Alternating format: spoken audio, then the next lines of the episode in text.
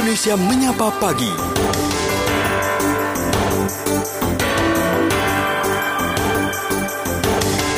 Pendengar terima kasih Anda masih bersama kami dalam Indonesia Menyapa Pagi dan pagi ini kami akan ajak Anda untuk berbicara tentang kesehatan dari testis sendiri karena memang beberapa waktu terakhir ini ditemukan beberapa penyakit yang uh, terjadi di testis begitu ya. Salah satunya adalah tumor testis sendiri.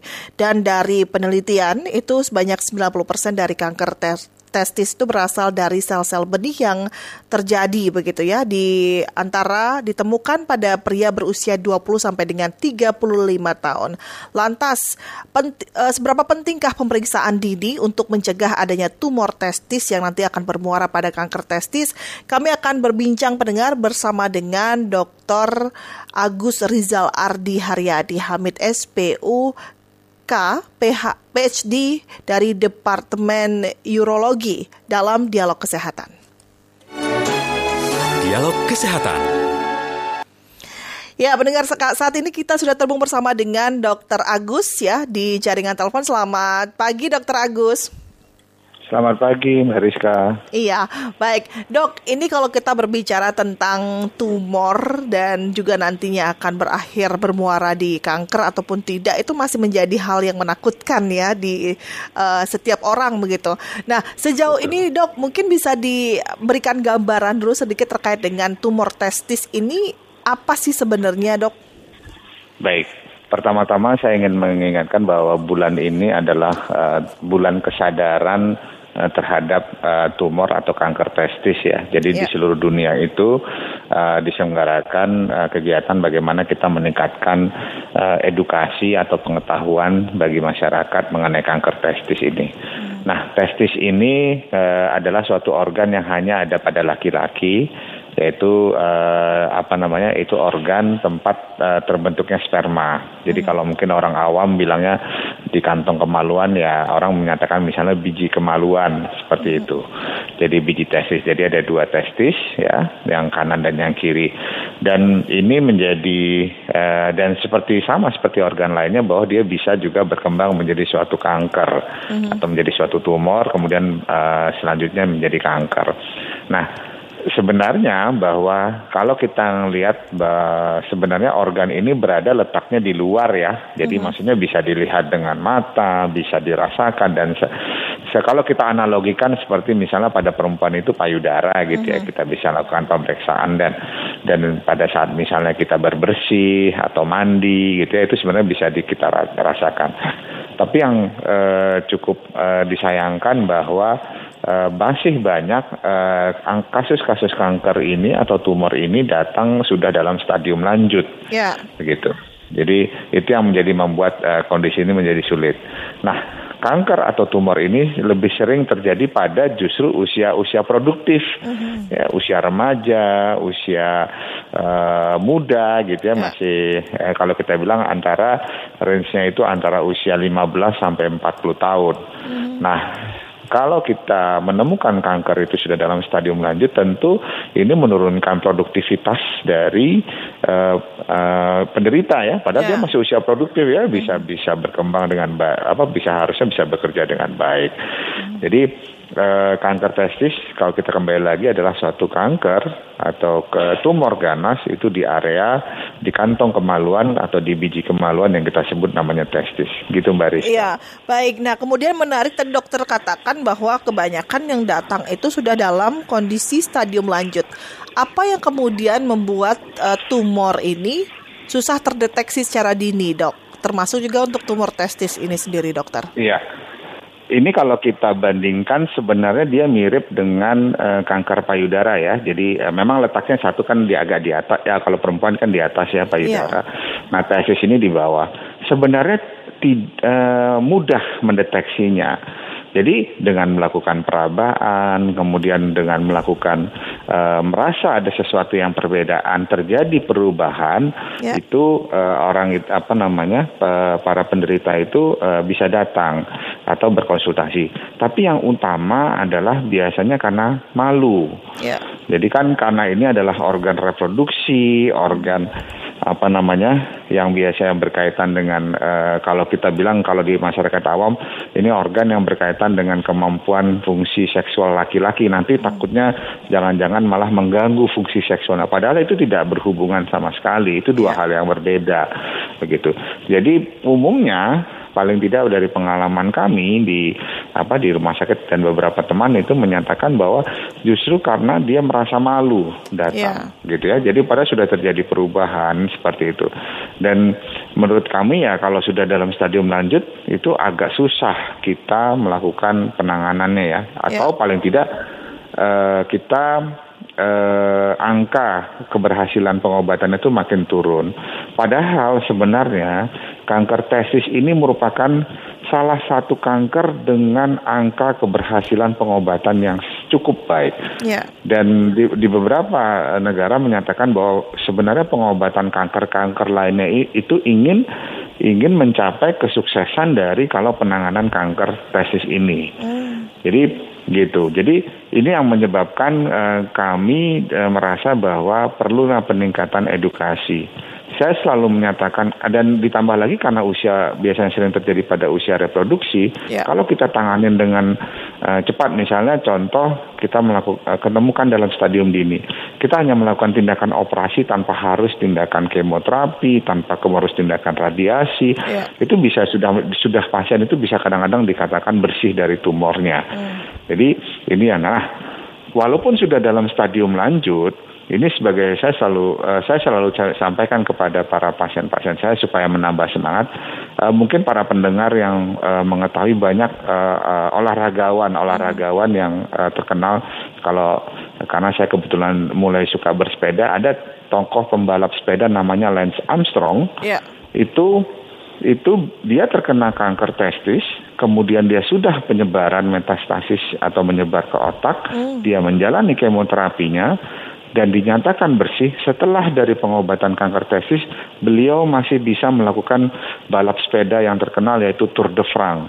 Yeah. Jadi dia bisa masih bersepeda ribuan kilo gitu ya kalau kita bilang setelah dia melakukan. Jadi nah ini yang menjadi uh, suatu uh, harusnya menjadi suatu edukasi ke masyarakat. Saya rasa uh, para pemirsa bisa mengetik dan nanti di internet di YouTube mengenai namanya Lance Armstrong gitu ya uh-huh. di YouTube atau di sosial media bagaimana beliau menghadapi kanker testis ini dan bagaimana beliau ini bisa recovery setelah pengobatan. Tapi tentu kita tidak ingin menjadi sampai sejauh itu ya. Uh-huh. Tentu yeah. kalau kita bisa, nah, jadi gini. Jadi uh, deteksi dini itu merupakan menjadi yang krusial yang harus kita kerjakan. Iya.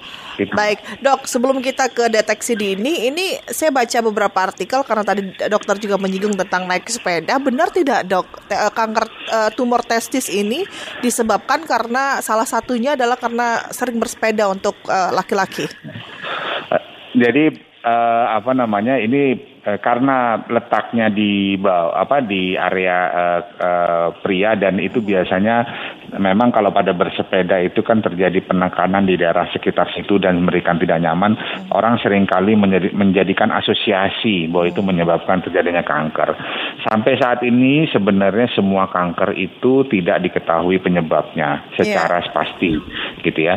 Dan sampai saat ini belum ada data yang menunjukkan bahwa bersepeda itu bisa menyebabkan kanker testis Nah, yang yang tidak boleh adalah uh, menganggap bahwa sepeda itu berbahaya, padahal dia kan bersifat olahraga. Yeah. Nah, tentu yang menjadi uh, perlu uh, diperhatikan adalah bagaimana melakukan olahraga bersepeda itu yang sehat, gitu ya. Hmm. Jadi jangan memaksakan diri. Kemudian sebenarnya yang menjadi masalah bersepeda itu adalah uh, misalnya uh, yang saya tahu bagaimana sadelnya itu memberikan rasa tidak nyaman atau posisinya. Nah, yeah. sering kali begitu ada keluhan di daerah situ kemudian dikaitkan dengan kejadian-kejadian. Jadi ada yang bilang kanker testis, ada yang bilang kanker di tempat lain misalnya kelenjar prostat gitu ya. Yeah. Pokoknya area-area di situ yang membuat masyarakat awam gitu. Jadi kalau saya itu eh, saya apa kalau kita bisa bilang bahwa ini tidak ada kaitannya sama sekali, silakan berolahraga tapi olahragalah yang sehat. Jadi jangan melakukan bersepeda karena terlalu semangat karena uh, sepeda itu kan tetap kita menggunakan alat ya yang namanya sepeda dan harus disesuaikan dengan tubuh kita. Yeah. Seringkali kita memaksakan bahwa harus menggunakan sepeda A, sepeda B, sepeda C, padahal itu tidak cocok dan itu malah membuat kita sakit. Hmm. Kalau sudah membuat kita sakit, tidak nyaman, lebih baik misalnya mengganti olahraga yang lain seperti hmm. itu. Jadi yeah. bukan uh, permasalahan bersepeda. Tapi itu tadi yang saya bilang bahwa uh, Lance Armstrong itu cuma satu dari sekian hmm. banyak yang lain. Pesepeda-pesepeda yang lain tidak ada itu yang terkena kanker yeah. testis kan begitu. Yeah. Jadi sampai sekarang pun tidak ada kaitannya gitu, hmm. Mbak. Kemudian langkah detek deteksi dininya itu apa saja yang bisa kita lakukan begitu secara awam untuk masyarakat. Tapi dok, ini akan lebih menarik kalau kita jawab setelah uh, pesan-pesan berikut ini ya dok. Baik. Ya, baik. mohon kesediaannya untuk menunggu dokter. Baik. Baik. Pendengar kami akan hadirkan beberapa informasi dalam kilas berita. Kilas Berita. Kilas Berita. Gunung Semeru di wilayah Provinsi Jawa Timur selama periode pengamatan nah di hari Rabu pukul 00 hingga pukul 06 waktu Indonesia Barat mengalami 14 kali gempa letusan menurut laporan yang disampaikan oleh petugas pos pengamatan Gunung Api Semeru. Disampaikan oleh Mukda Sofyan, petugas pos pengamatan Gunung Api Semeru, yang menyebut bahwa seismograf mencatatkan Gunung Semeru mengalami satu kali gempa guguran dengan amplitudo 10 mm dengan lama gempa mencapai 150 detik. Informasi ini dan informasi lainnya dapat diakses di laman resmi kami rri.co.id.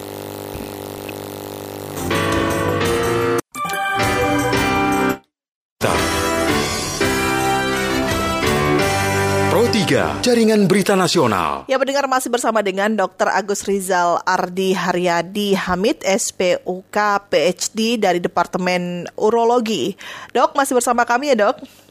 Ya. Ya, masih, baik. Mbak. Dok, ini yang menarik kemudian langkah-langkah deteksi dini seperti apa yang harus kita lakukan gitu untuk masyarakat awam ataupun untuk mereka yang harus mengetahui lebih awal nih ada gejala-gejala terkait dengan tumor testis ini. Baik. Tadi yang saya selalu kenapa menganalogikan dengan kanker payudara itu juga sebenarnya prinsipnya sama.